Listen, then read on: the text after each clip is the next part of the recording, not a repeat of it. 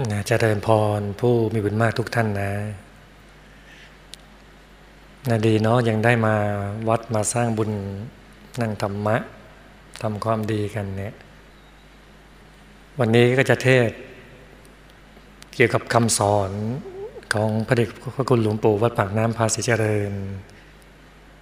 ชื่อว่าหลวงปู่วัดปากน้ำสอนอะไรเนี่ยตอนที่สาม เรื่องหลักการเจริญภาวนาก่อนถึงตรงนั้นก็ขอกลิ่นนิดนึงฮะว่าเป็นการยากมากๆในการนำเอาธรรมะของพระเดชพระคุณหลวงปู่วัดปากน้ำภาษีเจริญ พระมงคลเทพมุนีสดจันทสโรเนี่ยมามาเทศมาพูดมาคุยเนี่ยถือว่ายากมาก เพราะธรรมะท่านลุ่มลึกมากเลย เป็นธรรมะที่วิจิต มีความงดงาม มีความลึกซึ้งมาก แล้วปกติหลวงพี่ก็เป็นคนที่อยากเทศให้มันง่ายๆเรื่องทุกเรื่องก็อยากเทศมันเข้าใจง่าย แต่เนื้อหาคำสอนท่านก็ไม่ได้ง่ายอย่างนั้นมาเลยยากที่ทำให้ง่าย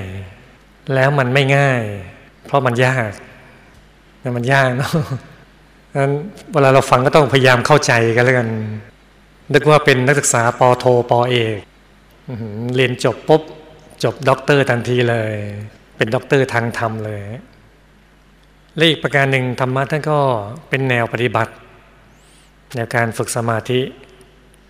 ว่าหลายๆอย่างก็มีความลึกซึ้งมาก เมื่อมีความลึกซึ้งมากอย่างนี้เนี่ยบางอย่างมันก็เกินภูมิผู้ฟัง บางอย่างก็เกินภูมิผู้เทศน์ และบางอย่างก็เลยอาจจะ skip ข้ามไปบ้าง แต่ก็ยังคงรักษาคอนเซ็ปต์เนื้อหาหลักของท่านเอาไว้อย่างแน่นอนนะคำสอนท่านยังคงคอนเซปต์เดิมแนวคิดเดิมอยู่แน่นอนเนี่ยแต่แม้กระนั้นถ้าเกิดไม่มีสิ่งที่เป็นเรื่องละเอียดที่ท่านเข้าถึงค้นพบเลยเนี่ยคำสอนท่านก็จะไม่วิจิตพิสดารอะไร ก็เลยอาจจะมีบ้าง งงไหมล่ะฟังไปเรื่อยๆก็แล้วกันนะฮะจะค่อยๆเข้าใจไปเองนะอย่างที่พ่อไว้มันยากมันยาก มันยากอย่างนี้นี่เอง ไม่ใช่ของพอดีพอร้ายนะโหแล้วก็ค่อยๆศึกษาไปค่อยๆเรียนรู้ไป แล้วท่านก็เทศสอนมาตั้งแต่ปีพุทธศักราช 2490 กว่าเนี่ย พูดง่ายถึงปัจจุบันก็เกือบ 70 ปีท่านถ้อยคำโบหารท่านคือ ถ้อยคำโบหารเมื่อประมาณ 70 ปีที่แล้วท่านจะทำให้มันง่ายก็พยายามละพยายามทำให้ง่ายแล้วเราก็พยายามฟังให้มันง่ายก็แล้วกันส่วนสาระเนี่ยไม่ต้องห่วงมีแน่นอนอัดแน่นเลย ส่วนให้มันฟังง่ายเข้าใจง่ายก็ ก็พยายามทำแต่มันจะได้แค่ไหนยังไงก็ ติดตามเลยกันแล้วกัน ในเรื่องนี้เรื่องหลักการเจริญภาวนา สมถะวิปัสสนากรรมฐาน ตามธรรมดาท่านเทก็ตั้งตั้งนโม ตามโบราณเนี่ยนโม แล้วก็มีภาษาบาลีแล้วค่อยๆขยายความไปฮะพระเดชพระคุณหลวงปู่วัดปากน้ำพระศรีเจริญนั้นก็เทศสอนนะบอกว่า พระพุทธเจ้าทุก ๆ พระองค์ ทั้งอดีต ปัจจุบันอนาคต ล้วนทรงสอนให้สัตว์โลก ละชั่วด้วยกายวาจาใจทำความดีด้วยกายวาจาใจทำใจให้ผ่องใสมีท่านยืนยันว่าพระสัมมาสัมพุทธเจ้าทุกๆพระองค์นะสอนแบบนี้เลยละชั่วทำความดีทำใจให้ผ่องใส การที่จะทำใจของตนให้ดีตามนี้ได้ หลักคือสมถะวิปัสสนา คือจะละชั่วให้เต็มที่ทำดีให้เต็มที่ จิตผ่องใสเต็มที่ต้องเข้าหลักนี้ฮะสมถะวิปัสนาหลวงปู่ท่านบอกต่อว่า อันเป็นวิชาสำคัญในพระพุทธศาสนา ตามพระบาลีว่าทเวเม ภิกขเววิชชาภาคิยา ดูก่อนพิสูจน์ทั้งหลาย วิชามีสองอย่าง คือแต่วิชาในโลกทั้งหมดเนี่ยมีแค่รวมแล้วเหลือสองอย่างที่สำคัญนั่นเอง ไม่ใช่เหมือนปัจจุบันโอ้วิชาเยอะแยะมากมายเลย ลงหน่วยกิต เท่าไหร่เท่าไหร่ก็ไม่จบสักทีมันเยอะ เยอะแยะมากมายความรู้หลากหลายเนี่ย แต่เขาพระสัมมาสัมพุทธเจ้าเหลือแค่สองวิชานั่นเอง ความรู้ที่จำเป็นเนี่ยสองวิชานั้นคืออะไร สมถะกับวิปัสสนานั่นเอง สมถะคือความสงบระงับ วิปัสสนาคือความเห็นแจ้ง สมถะเป็นขึ้นแล้วต้องการให้จิตเป็นขึ้น จิตเป็นขึ้นต้องการให้ความกำหนัดยินดีหมดไป วิปัสสนาเกิดขึ้นแล้วต้องการทำให้ปัญญาเกิดขึ้น ปัญญาเกิดขึ้นต้องการให้ความไม่รู้จริงอันใดที่อยู่กับจิตใจหมดไปพูดง่ายสมถะก็ทำให้ความสงบเกิดขึ้น ความกำหนัดยินดีก็ระงับไป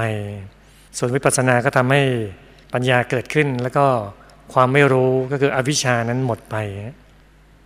ลวงปู่สอนต่อนะฮะว่า สมถะเป็นวิชาต้น แปลว่าสงบระงับ วิปัสสนาเป็นขั้นสูง แปลว่าเห็นแจ้ง วิปัสสนานะแปลว่าเห็นแจ้งเนี่ยสมถะวิปัสสนาสองอย่างนี้ เป็นธรรมอันสุขุม ลุ่มลึกในทางพระพุทธศาสนา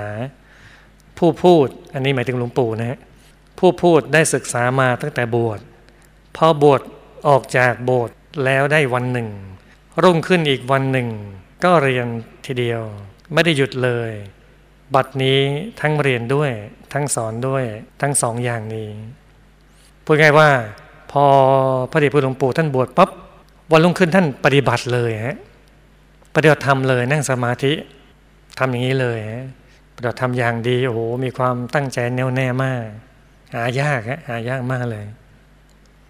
แล้วท่านก็สอนต่อนะฮะ ก็ซึ่งก็ตรงตามในพระไตรปิฎกนั่นแหละ สมถะแล้ววิปัสสนามีภูมิแค่ไหน สมถะมี 40 ภูมิ คือกสินสิบอสุภะสิบอนุสติสิบอปมัญญาสี่อาหาเรปฏิกูลสัญญาหนึ่งจตุธาตุวัฏฐานหนึ่งอารูปฌานสี่รวมเป็น 40อย่างเช่นกสินสิบก็คือกสินสีเขียวสีเหลืองสีแดงพวกนี้เอามาเช่นเอาดินมาปั้นมาปั้นปั้นปั้นเอา ดินสีเนี่ยมาปั้น แล้วก็ทำสมาธิไปฮะอสุภะก็ดูพวกซากศพไปฮะซากศพ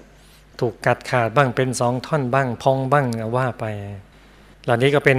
หลักของสมถะส่วนวิปัสสนามีหกภูมิ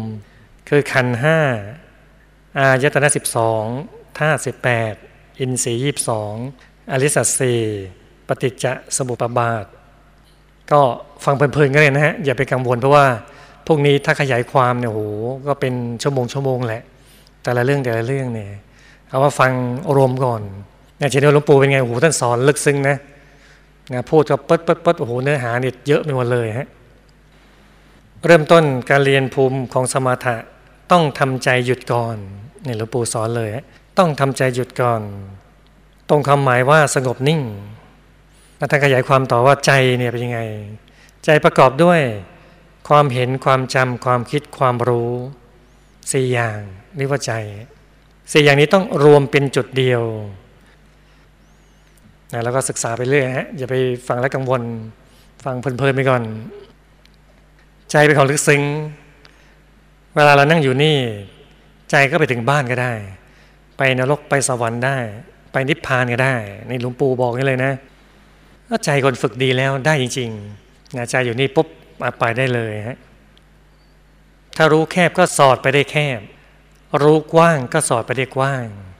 รู้ละเอียดก็สอดได้ละเอียด รู้หยาบก็สอนไปไม่ได้ เราต้องรวมใจให้เห็นจำคิดรู้ หยุดเป็นจุดเดียวกัน ที่กลางกายมนุษย์ ตรงตำแหน่งเสดอทะลุหลังขวาทะลุซ้าย กลางกักข้างใน ตัดกันเหนือเสดอขึ้นมาสองนิ้วมือ ก็คือศูนย์กลางกายฐานที่เจ็ดนั่นเองเนี่ยที่เรารู้กันนะฮะอยู่กลางท้องเหนือเสดอสองนิ้วมือเนี่ยตรงนั้นเป็นที่ตั้งของดวงธรรม ดวงธรรมที่ทำให้เป็นกายมนุษย์ใสบริสุทธิ์เท่าฟองไข่แดงของไก่ ที่สอนให้เอาพระของขวัญไปจดกลางดวงนั้นคือสมัยก่อนท่านมีบอกบุญสร้างโรงเรียนปริยัติธรรม แล้วก็ทำพระของขวัญ ซึ่งโด่งดังมากปัจจุบันพระของขวัญวัดปากน้ำรุ่นหนึ่งสองสามนะ รุ่นใดรุ่นหนึ่งนะโอ้ท่านทำวิชาซ้อนแบบอัศจรรย์เนะเต็มที่เลยให้พระของขวัญมาไว้ในกลางท้อง คือทำสมาธินี่เองนึกพระไว้ในกลางท้องเนี่ยที่สอนให้เอาพระของขวัญจดที่กลางดวงนั้นที่ว่าให้ตั้งใจนะ ตั้งใจทำบุญกุศลก็คือให้ตั้งใจทำเงี้ยรักษาศีลเจริญภาวนาก็ต้องตั้งใจแบบนี้คือคือใจหยุดที่ศูนย์กลางกาย พอใจหยุดเท่านั้นถูกตัวสมถะแล้ว หยุดนั่นแหละเป็นตัวสำเร็จ หยุดนั่นเองเป็นตัวสำเร็จทั้งทางโลกและทางธรรมสำเร็จหมด โลกจะได้รับความสุข ต้องหยุดตามส่วนของโลกธรรมจะได้รับความสุข ต้องหยุดตามส่วนของธรรมท่านยืนยันนะหยุดเป็นตัวสำเร็จ ทั้งทางโลกทางธรรมอยากมีความสุขต้องหยุดเป็นตัวสำเร็จ เราอยากมากไปในทางโลกเนี่ยอยากมากไปอยากนั่นอยากนี่อยากอะไรถ้าหยุดแล้วเออสบายใจ โกรธเขาโมโหเขาจะด่าเขาก็หยุดเป็นตัวสำเร็จงาเลิกไม่ว่าเขาเลิกโกรธเลิกด่าเขาเออมันสบายใจ หยุดเป็นตัวสำเร็จ ยิ่งทางทำยิ่งชัดเลย หยุดใจที่ศูนย์กลางกายแล้วเป็นตัวสำเร็จท่านได้แนะนำตามพระวาลีบะว่า นัตถิสันติปรังสุขขัง สุขอื่นนอกจากใจหยุดนิ่งเป็นไม่มี หยุดนั้นเป็นตัวสำคัญ เมื่อใจหยุด เราต้องทำหยุดในหยุด ก็หยุดเข้าไปเรื่อยๆเลยฮะหยุดแล้วหยุดอีกหยุดแล้วหยุดอีก หยุดแรกร้อยเปอร์เซ็นต์แล้วก็ต้องหยุดในหยุดสองร้อยเปอร์เซ็นต์สามร้อยเปอร์เซ็นต์หยุดไปเรื่อยๆเลย หยุดในหยุดนั่นเองไม่มีถอยหลังกลับนะไม่มีถอยหลังกลับเลยฮะใจหยุดต้องถูกกลาง จึงจะถูกสิบพอถูกสิบก็จะเข้าถึงศูนย์ดังโบราณว่า เห็นสิบแล้วเห็นศูนย์เป็นเขามูลเสิร์ฟกันมา เที่ยงแท้แน่หนักหนา ตั้งอนิจจาเป็นอาจิน จุติแล้วปฏิสนธิย่อมเวียนวนอยู่ทั้งสิ้น สังขาราไม่ยืนยิน ราคีสิ้นเป็นตัวมา เห็นสิบและเห็นศูนย์เนี่ยก็ตีความได้หลายอย่าง เช่นบอกว่าเห็นตัวเลขสิบก็คือมีศูนย์ก็คือมีหนึ่งก็คือมีเกิด มีศูนย์ก็มีตาย มีเกิดมีตายเหมือนบอกจุติแล้วปฏิสนธิย่อมเวียนวนอยู่ทั้งสิ้นใช่ไหม แต่มีเกิดมีตายพวกนี้หรือที่พระเดชพระคุณหลวงพ่อธรรมชโยท่านก็ขยายความนะ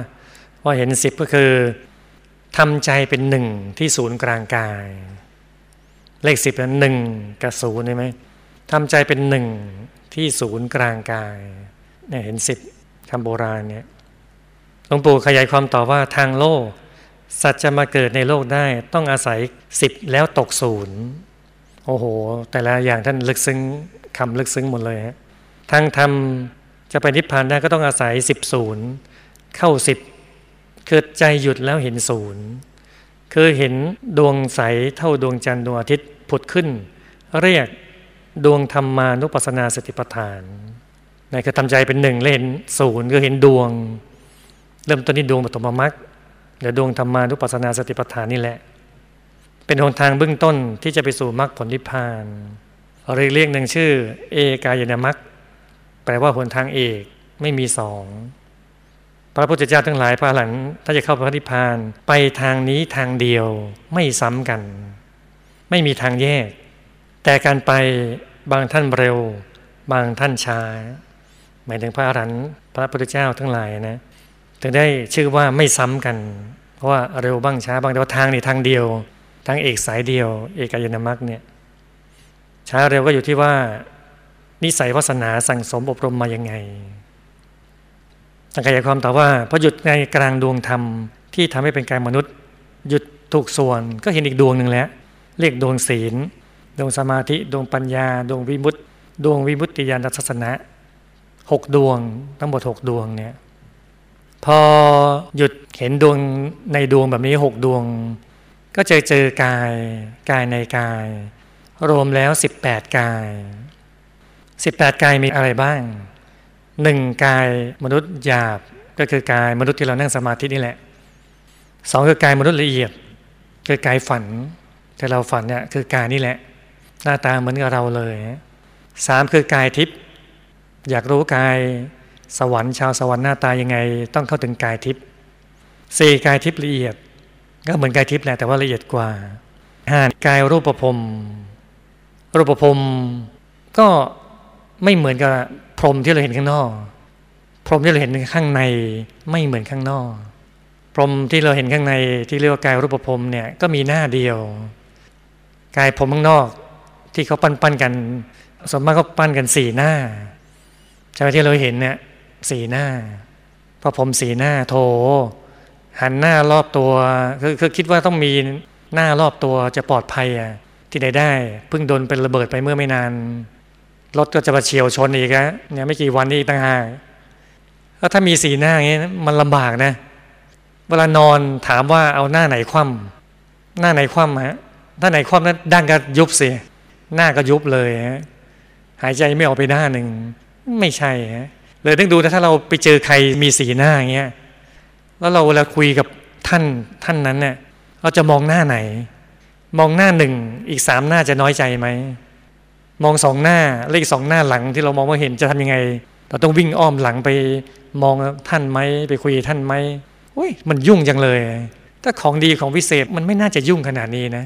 มันไม่ควรวุ่นวายขนาดนี้ ที่พระพรหมมีสี่เพราะว่าจริง ๆ หมายถึงมีคุณธรรมสี่อย่าง คือมีเมตตากรุณามุทิตาอุเบกขา มีคุณธรรมสี่ข้อ แต่ไม่ใช่มีสี่หน้า จะเข้าใจแจ่มแจ้งเมื่อเข้าถึงกายรูปภพกายที่ห้านี่แหละ กายที่หกคือกายรูปภพละเอียด กายที่เจ็ดคือกายอรูปภพคือไม่ใช่กายรูปภพละเอียดกว่าไปอีกแปดคือกายอรูปภพละเอียดก้าถึงกายธรรมกายธรรมหรือเราเรียกว่าพระธรรมกายนั่นเองเราเรียกอีกชื่อหนึ่งว่ากายธรรมโคตรโพกายที่สิบคือกายธรรมละเอียด กายที่สิบเอ็ดเรียกกายธรรมพระโสดา กายที่สิบสองกายธรรมพระโสดาละเอียด กายที่สิบสามกายธรรมพระสกิทาคา กายที่สิบสี่กายธรรมพระสกิทาคาละเอียด กายที่สิบห้ากายธรรมพระอนาคา กายที่สิบหกกายธรรมพระอนาคาละเอียด กายที่สิบเจ็ดกายธรรมพระอรหัตกายธรรมที่สิบแปดกายธรรมพระอรหัตละเอียดสิบแปดกาย มีความลุ่มลึกตามลำดับลำดับไปเรื่อยๆเลยท่านขยายความว่ากายธรรมก็เหมือนพระปฏิมากรคือเหมือนพระประธานเนี่ยเกศดอกบัวตูมใสเป็นกระจกส่องเงาหน้าคือมีความใสคล้ายๆกระจกอย่างนี้นะเพราะว่าคนทั่วไปคุ้นอย่างนั้น หน้าตักโตเท่าไหร่ดวงธรรมที่ทำให้เป็นกายธรรมก็โตเท่ากัน ถึงกายธรรมอรหัตละเอียดแล้ว หลุดจากกิเลส เสร็จกิจในพุทธศาสนาทั้งสมถาวิปัสนา คืออยากจะเสร็จกิจในพุทธศาสนาสำเร็จทั้งสมถาวิปัสนาก็ต้องเข้าถึงกายธรรมอรหัตละเอียด ตั้งแต่กายมนุษย์ถึงกายอรูปภพละเอียด แค่นั้นเรียกขั้นสมถะ สมถะก็คือ 8 กายแรกนั่นเอง เป็นสมถะตั้งแต่กายมนุษย์จนถึงกายอารูปภพละเอียด 8 กายแรกขั้นสมถะ ตั้งแต่กายทำโคตภูทั้งหยาบละเอียดจนกระทั้งเข้าถึงกายทำอรหัตทั้งหยาบทั้งละเอียด เป็นขั้นวิปัสนา ที่เรามาเรียนสมถะวิปัสนาวันนี้ ต้องเดินแนวนี้ ผิดแนวนี้ไม่ได้ และก็ต้องเป็นอย่างนี้ ผิดอย่างนี้ไปไม่ได้ ผิดอย่างนี้ก็เลอะเหลว โอ้โหหลวงปู่ท่านเป็นคนฟันธงนะฮะ เด็ดขาดเลยว่ามันต้องแนวนี้เดียวเดียวถ้าผิดจากแนวนี้ไม่ใช่ ถ้าสมถะต้องเข้าถึงแปดกายแรกอย่างที่ว่าไว้ ถ้าวิปัสสนาต้องสิบกายหลัง กายทำโคตภูถึงกายทำอรัตละเอียดสิบกาย ต้องอย่างนี้ชัดเจนลงไปเลยฮะชัดๆไปเลยฮะไม่ใช่ว่า เอ๊เป็นพระอรหันต์แล้ว แต่ทำไมมันยังงงกงกงลงลงเฉยเฉยแค่สงบสงบไม่มีอะไร คิดว่าเป็นพระอรหันต์คิดว่านิพพานแล้ว ยังยังเลยหลวงปู่ท่านชัดเลยนะท่านบอกว่า ผิดแนวนี้ไม่ได้ โอ้โห ฟันธงยิงเลยแล้วก็ต้องเป็นอย่างนี้ ย้ำอีกนะ แล้วก็ต้องเป็นอย่างเนี้ยผิดอย่างนี้ไปไม่ได้ ย้ำอีกผิดอย่างนี้เป็นไปไม่ได้ ผิดอย่างนี้ก็เลอะเหลว ทั้งเลอะทั้งเหลวไม่ใช่เลย จะไปทางนี้ต้องหยุดบอกบอกวิธีการด้วยนะ ทางทำ ขั้นต้นต้องหยุด ตั้งแต่ต้นจนทั้งอรหัตถ้าไม่หยุดก็ไปไม่ได้นะใจต้องหยุดต้องนิ่ง ถ้าใจไม่หยุดไปไม่ได้ ชัดทีเดียว แปลกไหมล่ะ ทางโลกเขาต้องไปกันปราบเปรียวว่องไวคล่องแคล่วต้องเล่าเรียนกันมากมายจนกระทั่งรู้ทันเหลี่ยมครูผู้คนตลอดสาย จึงจะปกครองโลกได้จเจริญรุ่งเรืองได้ แต่ว่าจะไปทางธรรมที่แปลก หยุดเท่านั้นแหละไปได้ หยุดอย่างเดียวเท่านั้นเนี่ยทำใจหยุดนิ่งอย่างเดียวเนี่ยได้ทุกอย่างยังมีความลึกซึ้งเลยฮะหยุดอย่างเดียวฮะใจหยุดใจนิ่งเข้าถึงกายธรรมอรหัตได้หลวงปู่ว่าปังน้ำก็เล่าต่อฮะพูดถึงเรื่องหยุดเนี่ยก็เล่าเรื่องถึงองคุลิมานที่เราได้ยินกันบ่อยๆนะฮะก็สรุปสั้นๆนิดเดียวองค์คุลิมานละโจรที่ไปเรียนกับอาจารย์แล้วอาจารย์ ก็สอนจนทั้งโอ้โหดีมากเลย เข้าใจแจ่มแจ้งทุกอย่าง อาจารย์รักองคุลิมานมากเลย แต่เพื่อนๆอิจฉาเพื่อนๆเลยใส่ลายใส่ลายมากเข้ามาเข้าอาจารย์ก็เลยหูเบาก็เลยเชื่อ เชื่อเลยจะหลอกฆ่าองคุลิมานจะฆ่าเองก็เสียฟอร์ม แล้วต่อไปไม่มีใครมาเรียนด้วยฮะก็เลยหลอกว่าอ้าวถ้าอยากเรียนวิชาเจ้าโลกก็อยากเป็นผู้ปกครองโลกใหญ่โตโอฬารเนี่ยก็ต้องไปตัดนิ้วมาพันนิ้ว ก็คิดในใจว่าเดี๋ยวก็ตายกลางทางอย่างเงี้ยไปฆ่าคนพันคนโทเดี๋ยวก็โดนเขาฆ่าตายแน่นอน เราฉลาดมากรับรอง เราไม่ต้องฆ่าเอง เราวานให้คนอื่นฆ่านะอาจารย์ก็คิดอย่างนั้นนะลูกศิษย์ก็คือองคุลิมานก็ก็เชื่อinnocent เนี่ยจิตบริสุทธิ์มากก็ไปฆ่าฆ่าฆ่าฆ่าฆ่าฆ่าฆ่าไปเรื่อยเลยฆ่าไปฆ่ามางงกงนับเท่าไหร่แล้วเนี่ยลืม สุดท้ายก็เลยต้องเอานิ้วตากแห้ง ตัดนิ้ว แล้วก็มาร้อยร้อยร้อยร้อยไว้จะได้จำได้ฮะพอมาถึงเก้าสิบเก้าแล้วเหลือนิ้วสุดท้ายพระสัมมาสัมพุทธเจ้าก็รู้รู้ในญาณของท่านก็เลยไปโปรดองคุลิมาลนะองคุลิมานก็เห็นปุ๊บก็เลยโอ้โหนิ้วนี้งามจังเลย ตัดมาเยอะแล้วไม่มีนิ้วไหนงามเท่านิ้วนี้เลยฮะพระพุทธเจ้าท่านนิ้วงามฮะเดกายมาบุรุษงามห้านิ้วเนี่ยเป็นแท่งทีเลยนะ แล้วก็เสมอกันด้วยนะยาวเสมอกันของเราเนี่ยสั้นๆ ยาวๆ แต่ของพระพุทธเจ้าท่านเสมอกันเลยนะฮะเสมอกันเลยฮะนิ้วหัวแม่มือก็ยาวเท่ากันแต่ว่าตำแหน่งต่ำกว่าท่านเอง มีกำลังเยอะกำลังมากจะดูนะนิ้วก้อยเนี่ย ใหญ่เท่านิ้วหัวแม่มือโอ้โหพลังเยอะ เยอะมากเรานิ้วก้อยเราต้องเรียกนิ้วง่อย มันทำอะไรไม่ได้เลย ดีกันนะ ดีกันนะ เพราะว่าเราทำอะไรไม่ได้ฮะ โดนเขาจัดการเอาฮะ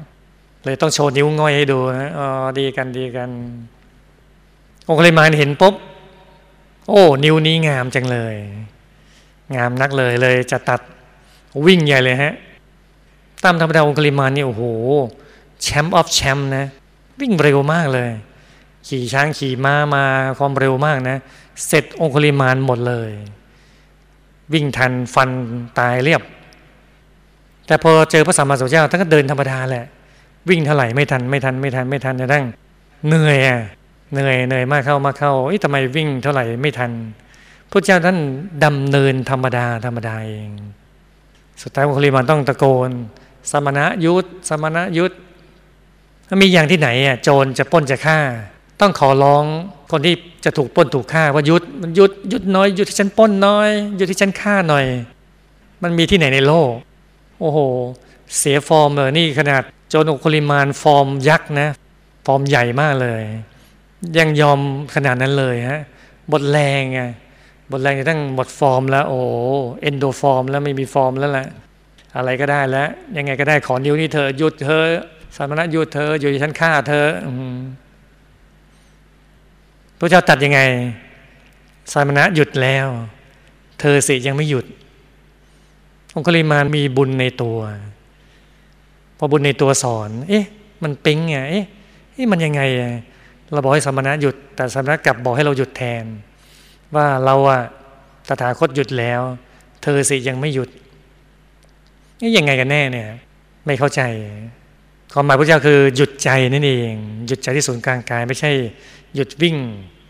หยุดไล่ฟันไม่ใช่เหล่านั้นนะอย่างหลวงปู่ท่านก็เล่า เนื้อหาอย่างนี้นะฮะแต่ว่าที่ขยายความนิดๆหน่อยๆอันนั้นหลวงพี่แถมไปคงแยกออกเนาะในหลวงปู่ท่านสอนต่อฮะว่าพระพุทธเจ้าท่านทรงแสดงธรรมจนองค์กริมาเลื่อมสายศรัทธา แล้วก็ออกบวชในที่สุด ท่านบอกต่อฮะถ้าไม่หยุดนะหลวงปู่พูดนะฮะถ้าไม่หยุดจะปฏิบัติศาสนาสัก 40-50 ปี อายุ 100-130 ปี หยุดเข้าสิบเข้าศูนย์ กลางดวงธรรมที่ทำให้เป็นกายมนุษย์ไม่ได้ ก็ไม่ถูกศาสนาสักทีบอกว่าถ้าฝึกสมาธิและใจไม่หยุด หรือเป็นนักบวชอยู่ในศาสนา4-50ปี ใจไม่หยุดก็ยังไม่ถูกศาสนาจะอายุยืนร้อยปีร้อยสามสิบปี ก็ยังไม่ถูกศาสนา ถ้าใจไม่หยุดนะไม่หยุดเป็นหัวใจของพุทธศาสนาเลย ถ้าเราบุญดีไหมเนี่ย ได้ยินคำว่าหยุดมาแต่ในแต่ไรนะ บุญดีมากๆเลยนะถูกหัวใจพุทธศาสนาเลยฮะหลวงปู่ก็สอนต่อฮะวิธีเจริญภาวนาทำไง ก็นั่งคูบัลลังขัดสมาธิขาขวาทับขาซ้าย มือขวาทับมือซ้าย นิ้วชี้มือขวาจดหัวไม่มือข้างซ้าย ตั้งกายตรง วิธีทำสมถะวิปัสสนา ต้องมีบริกรรมภาวนากับบริกรรมนิมิต คู่กันบริกรรมภาวนาก็คือสัมมาหลัง บริกรรมนิมิตก็คือเรานึกถึงดวงแก้วนึกถึงองค์พระนั่นเองฮะถ้าพูดถึงฐานที่หนึ่งให้นึกบริกรรมนิมิตเช่นนึกถึงดวงแก้วก็ได้อะไรก็ได้นะ องค์พระก็ได้พระของขวัญก็ได้ฮะให้กำหนดเครื่องหมายเป็นดวงใสเหมือนเพชรลูก ในที่นี้หลวงปู่ท่านนึกถึงดวงดวงใสๆนะเหมือนเพชรลูกที่เจรไนแล้ว มันเพชรเนี่ยนะฮะแต่แต่เจรไนเป็นลูกกลมๆเลยเรียกว่าเพชรลูกฮะไม่มีขนแมวโตเท่าแก้วตา ไม่มีขนแมวคือ ไม่มีขีดข่วนนั่นเองฮะโตแค่แก้วตา ก็คือเอาเอาวิวะร่างกายเรามาสอนเองโตเท่านี้อย่าให้ใจแวบไปที่อื่น ผู้หญิงกำหนดเข้าปากช่องจมูกซ้าย ผู้ชายกำหนดเข้าปากช่องจมูกขวา บริกรรมภาวนา พื่อประคองบริกรรมนิมิตนั้นว่า สัมมาอรหัง ตรึกนึกถึงดวงใส ใจหยุดอยู่กลางดวงใสก็นึกถึงดวงใสแล้วก็ภาวนาสัมมาหลังไป อันนี้เริ่มต้นในฐานที่หนึ่งปากช่องจมูกจิงซ้ายชายขวา ฐานที่สองเลื่อนไปที่เพราตาท่านก็บอกนะว่า หญิงอยู่ข้างซ้ายชายอยู่ข้างขวา ตรงหัวตา ตรงมูลตาออก มูลตาคือขี้ตาในยุคหลวงปู่ท่านใช้คำว่ามูลตา แต่พระเดชพระหลวงพ่อท่านก็พูดให้เราเข้าใจง่ายขึ้นคือ ตรงที่น้ำตาไหลหัวตานั่นเองนะฐานที่สามเลื่อนจากเพลาตา เข้าไปกลางกักศีรษะข้างในพอดี ต้องกลับตาเข้าไปข้างใน ให้ตาค้างเหมือนคนชักจะตาย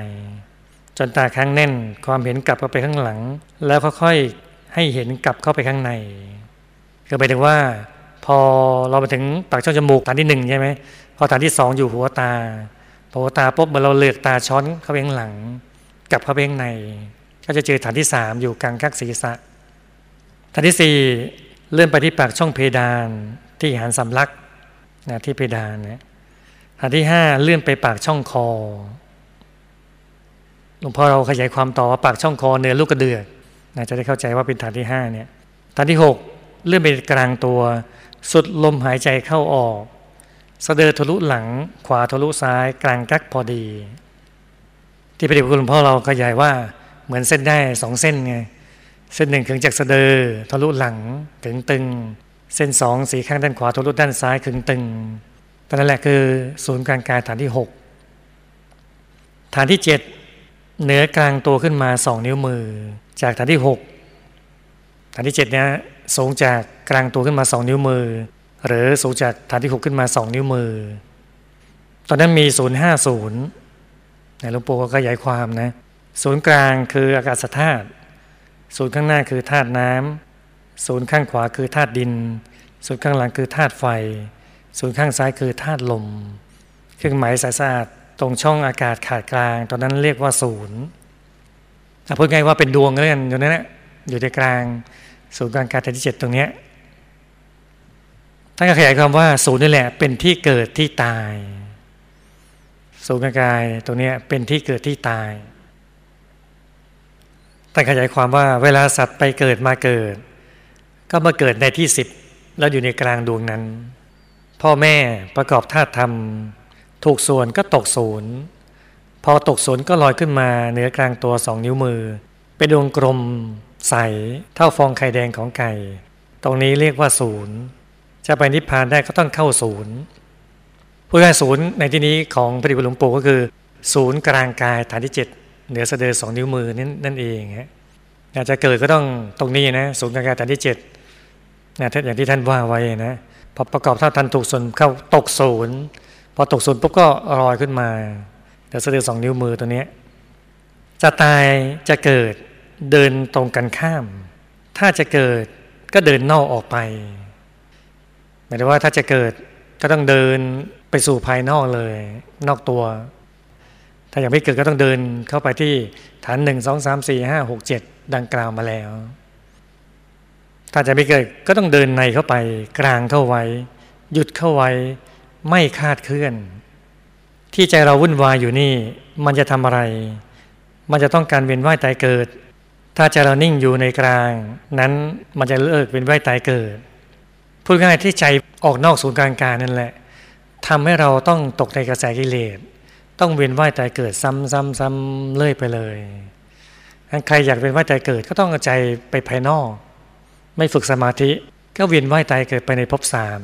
ก็ทุกข์ยากลำบากทรมานทรกรรมไป ถ้าจะเลิกเวียนว่ายตายเกิด ถ้าจะไม่เกิดอีกก็ต้องเอาใจ กลับเข้ามาข้างในมาที่ศูนย์กลางกายแต่ที่เจ็ดตรงนี้ เราจะต้องทำใจหยุดที่ศูนย์ก็คือศูนย์กลางกายนะจนเห็นดวงธรรม กลางของกลางต่อไป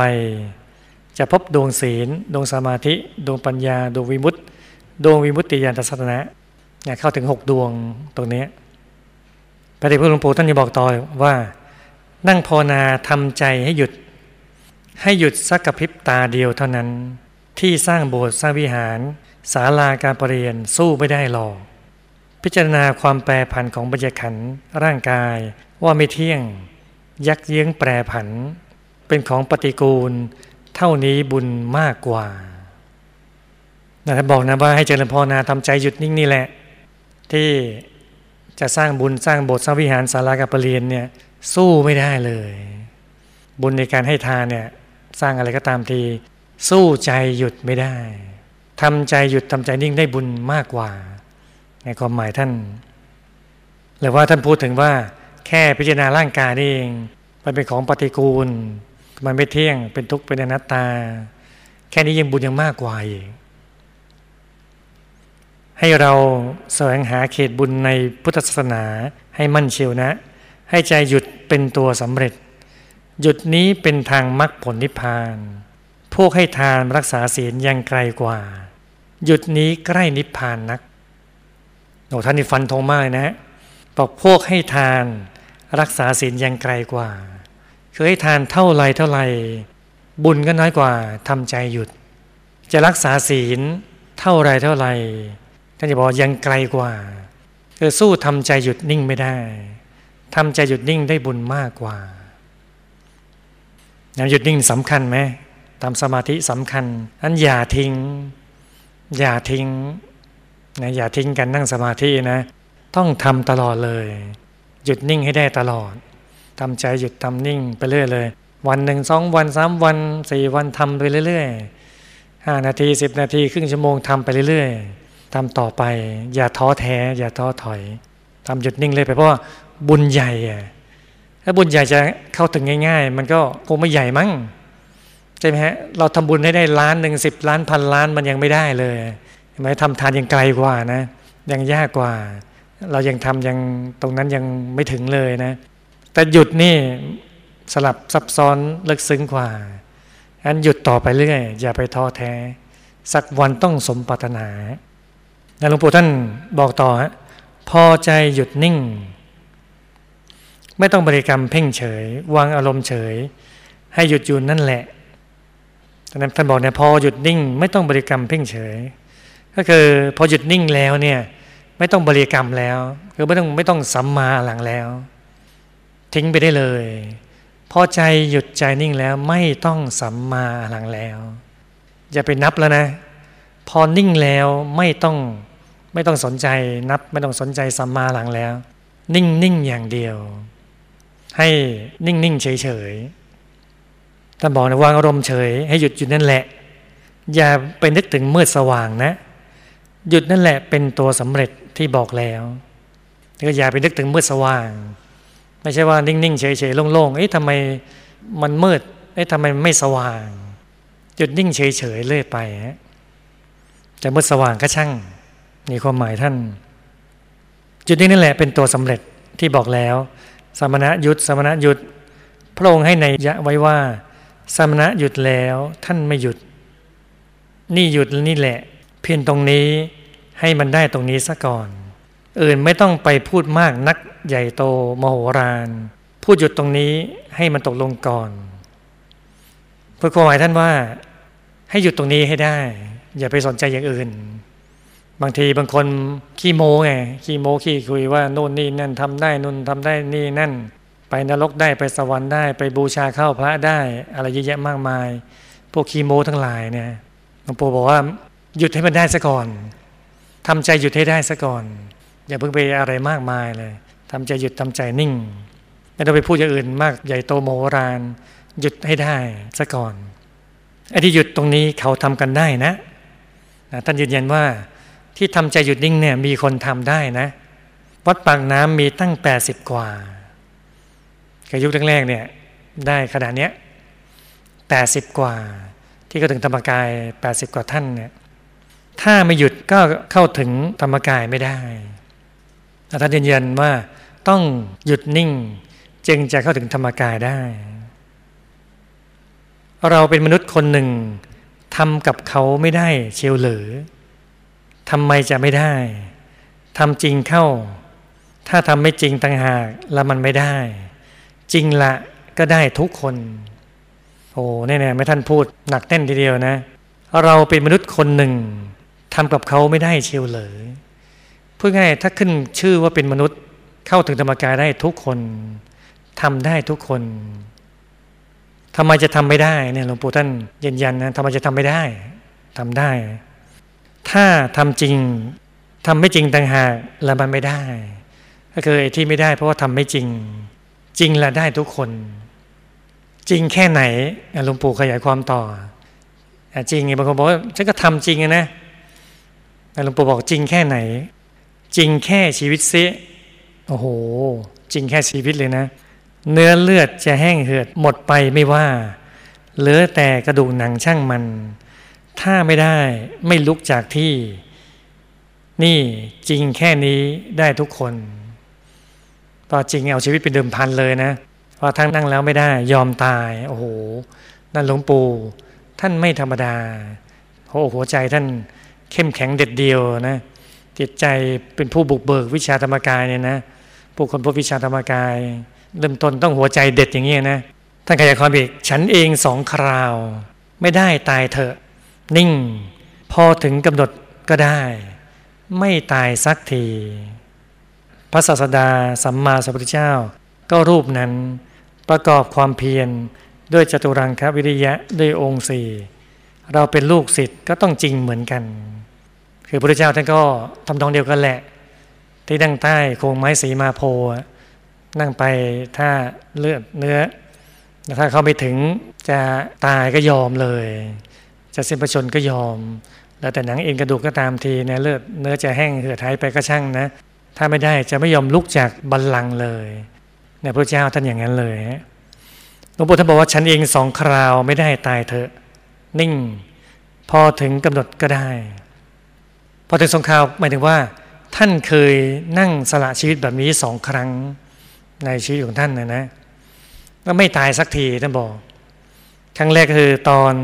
นั่งตอนฉันเช้าตอนขึ้นสิบห้าค่ำเดือนสิบพศสองพันสี่ร้อยหกสิบ ที่วัดบทบนบางคูเวียงเนี่ยตอนเช้านั้นโอ้โหท่านอารมณ์ดีทีเดียวนะ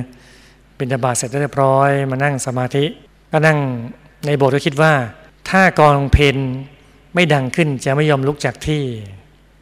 แต่ท่านตั้งใจแน่วแน่อย่างเงี้ยเลยนะก็คือสักประมาณ8ปดโมงเศษๆอย่างเงี้ยนั่งถึงเพนก็คือประมาณ 11บเอ็ดโมงอะนั่งไปนะ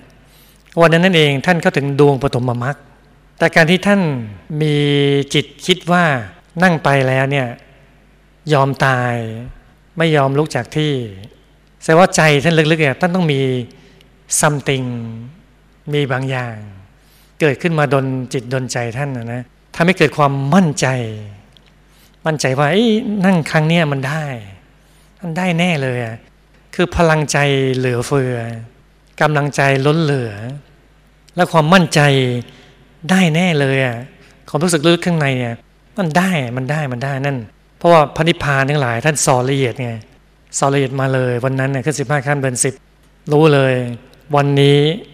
หลวงปู่วัดปังน้ำเข้าถึงธรรมแน่ สอนละเอียดมาปุ๊บท่านก็รู้ลึกๆในใจท่าน ไม่รู้อย่างอื่นนะรู้ว่า เอ๊วันนี้มันอารมณ์ดี อยากนั่ง อยากเอาจริงเอาจังวันเนี้ยตรงข้ามกับเราใช่ไหมวันนี้ไม่อยากนั่ง วันนี้ไม่เอาจริงไม่เอาจังไม่อยากจะนั่งเลยนะขี้จะนั่งนั่งเลยเมื่อยไม่เอานั่งไปป๊อบเดียวเลิกแล้วดีกว่านั่นตรงข้าม ไม่รู้อะไรอะไรสอนแต่หลวงปู่วังน้ำพันิพานสอนมีอารมณ์แบบนี้นั้นถ้าเกิดใครมีอารมณ์แบบนี้นะว่าอยากนั่งไงวันนี้อยากนั่งจงนั่ง นั่งเลยฮะจะไปห่วงเรื่องนั้นเรื่องนี้นั่งเลย นั่นครั้งแรก ไม่ได้ตายเถอะ ตอนเช้าเข้าถึงดวงธรรมในตัว เห็นดวงธรรม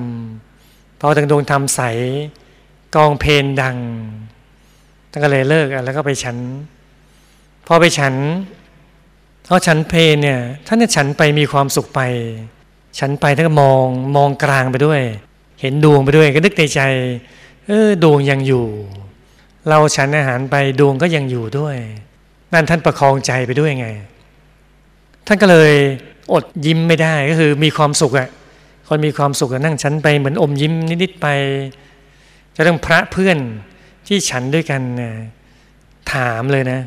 ว่า เอ๊ะทำไมวันนี้เป็นอะไรทำไมเห็นฉันไปยิ้มไปพระเพื่อนยังเอ่ยปากถามมานะท่านก็เลยตอบเลี่ยงๆเพราะว่ากลัวพูดแล้วไม่เข้าใจอะแล้วเราก็เพิ่งเข้าถึงด้วยนะ ก็เลยว่ากำลังตรึกธรรมะของพระพุทธเจ้าอยู่ พระเพื่อนก็เลยชมนะว่าเออดีจังเลย ได้ตึกธรรมะพระพุทธเจ้าเนี่ย ถ้าพระสัมมาสัมพุทธเจ้ามีพระชนชีพอยู่ก็ต้องสรรเสริญเป็นแน่นอน พระพุทธชมนะก็ตึกธรรมะไปเรื่อยนะตึกธรรมะไป พอวันนั้นก็ไปลงโบสถ์ลงปฏิโมกอะไรเรียบร้อยอะไรว่าไป พอเย็นปุ๊บเป็นไง เป็นครั้งที่สองแล้วที่ตั้งใจนั่งสละชีวิต ยามเย็นนะนั่งที่กลางโบสถ์เลย พอเป็นไงเป็นกัน เราจะเป็นเหมือนทนายแก้ต่างให้พุทธศาสนาเลย ให้เขาถึงทำไม่ได้ ก็นั่งไปฮะพอนั่งไปตรงนี้นั่นแหละ เลยเข้าถึงธรรมกายในตัวหลวงปู่ท่านพูดเลยว่า ฉันเองสองคราว ไม่ได้ตายเถอะ นิ่ง พอถึงกำหนดก็ได้ มาถึงพอจังหวะมันได้มันก็ได้ ไม่ตายสักที ไม่ตายสักที คือนึกว่าจะตายคือยอมตายแต่ไม่ตาย ไม่ตายสักทีเลยนั่นเข้าถึงธรรมกายในตัวนี่ยเพราะพระเดชพระคุณหลวงปู่ว่าปังน้ำภาษีเลยท่านยอมสละชีวิต ค้นคว้าวิชาธรรมกายมาให้พวกเรา จึงมีวิชาธรรมกายมาถึงพวกเรา มาจากการทุ่มเท ทุ่มเทชนิดเอาชีวิตเป็นเดิมพัน ไม่ใช่ทุ่มเทธรรมดาธรรมดายอมตายเลย ไม่ยอมตายเล่นๆยอมตายหลายครั้งเลยที่ท่านพูดมา เฉพาะยอมตายช่วงที่นั่งคัสมาธิเนี่ยสองครั้งแต่จริงๆที่ยอมตายมากกว่านี้นะ มากกว่านี้อีกตอนที่ไปเรียนหนังสือไงเราไปบินธบาตแล้วไม่ได้อะนั่นแหละยยอมตายเลย ว่าถ้าบินธบาตไม่ได้อาหารยอมตาย ตายเป็นตาย อดเป็นอด นั่นนะท่านยอมตายมาหลายครั้ง เพื่อ ระพุทธศาสนาเพื่อวิชาธรรมกาย เพื่อการค้นคว้าเสิร์ฟทอดธรรมะของพระสัมมาสัมพุทธเจ้าเนี่ยนั่นใจท่านเด็ดเดี่ยวมากๆแล้วเราได้ยินได้ฟังแบบนี้ปุ๊บเนี่ยเราต้องรักษาวิชาธรรมกายให้ได้เลยฮะหลักใหญ่ที่ว่าไว้หลักสองหลักนั่นเองวิชาสองอย่างคือ สมถะกับวิปัสสนาแค่นี้เอง สมถะก็ใจหยุด วิปัสสนาก็ต้องใจหยุดหยุดทั้งคู่หยุดได้ต้นจนถึงถึงอรหัต นะแปดกายแรกนะก็คือสมถะนะแปดกายแรกคืออะไรบ้างนะเดี๋ยวกลัวลืม คือกายมนุษย์กายมนุษย์ละเอียดกายทิพย์กายทิพย์ละเอียดกายรูปภพกายรูปภพละเอียดกายอรูปภพกายอรูปภพละเอียดแปดกายแรกเป็นสมถะสิบกายหลังเป็นวิปัสนา คือกายทำโคตภูกายทำละเอียด กายทำพระโสดากายทำพระโสดาละเอียด กายทำพระสิกิตาคา กายทำพระสิกตาคาละเอียดกายทำพระนาคากายทำพระนาคาละเอียดกายทำพระอรหัตกายธรรมพระอรหัตละเอียดนี่ยถ้าเป็นพระหลานต้องเข้าถึงกายธรรมอรหัตละเอียด หน้าตัก 20 วาสูง 20 วา ถ้าบอกเข้าถึงเป็นพระอรหันแล้ว ยังแค่นิ่งๆโล่งๆเฉยๆไม่ใช่ในแนวหลวงปู่ผมไม่ใช่เลอะเหลวไม่ใช่ ผิดแนวนี้ไม่ได้ ต้องเห็นกายธรรมอรหัตเห็นองค์พระหน้าตัก20วาสูง20วา เป็นอันหนึ่งอันเดียวกับพระธรรมกายอรหัต20วานะใจท่านใหญ่เลยนี่ดูเราตัวเล็กแค่นี้ใจเราใหญ่ขนาดนี้นะอยากทำบุญอยากทำความดี ใหญ่โตทีเดียว กายธรรมอรหัตหน้าตัก20วาคือ40เมตรอะ40เมตรนะโอ้ใหญ่ใหญ่มากเลย40เมตร องค์พระ40เมตรเนี่ยนะ20วา40เมตรเนี่ยนะต้องเป็นกายธรรมอรหัตเนี่ยตลอดเวลา จึงเป็นพระอรหันต์ถ้าเข้าบ้างออกบ้างยังไม่ใช่นะแค่เข้าถึง18กายเข้าออกเข้าออกเข้าออกก็แค่ทบทวนอยู่ยังไม่ได้เป็นพระอรหันต์ถ้าเป็นพระอรหันต์ต้องหยุดในกลางกายธรรมพระอรหัตละเอียดหน้าตัก20วาสูง20วา ตลอดเวลา ถึงเป็น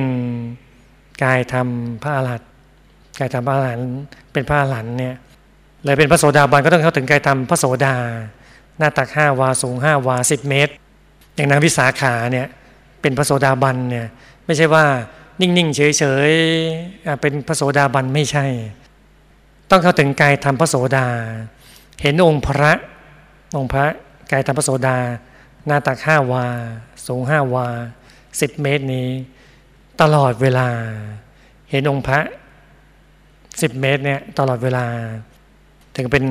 กายธรรมพระโสดาเป็นพระโสดาบันเป็นต้นนะนะคือของพระเดชพระหลวงปู่เราชัดทุกขั้นตอน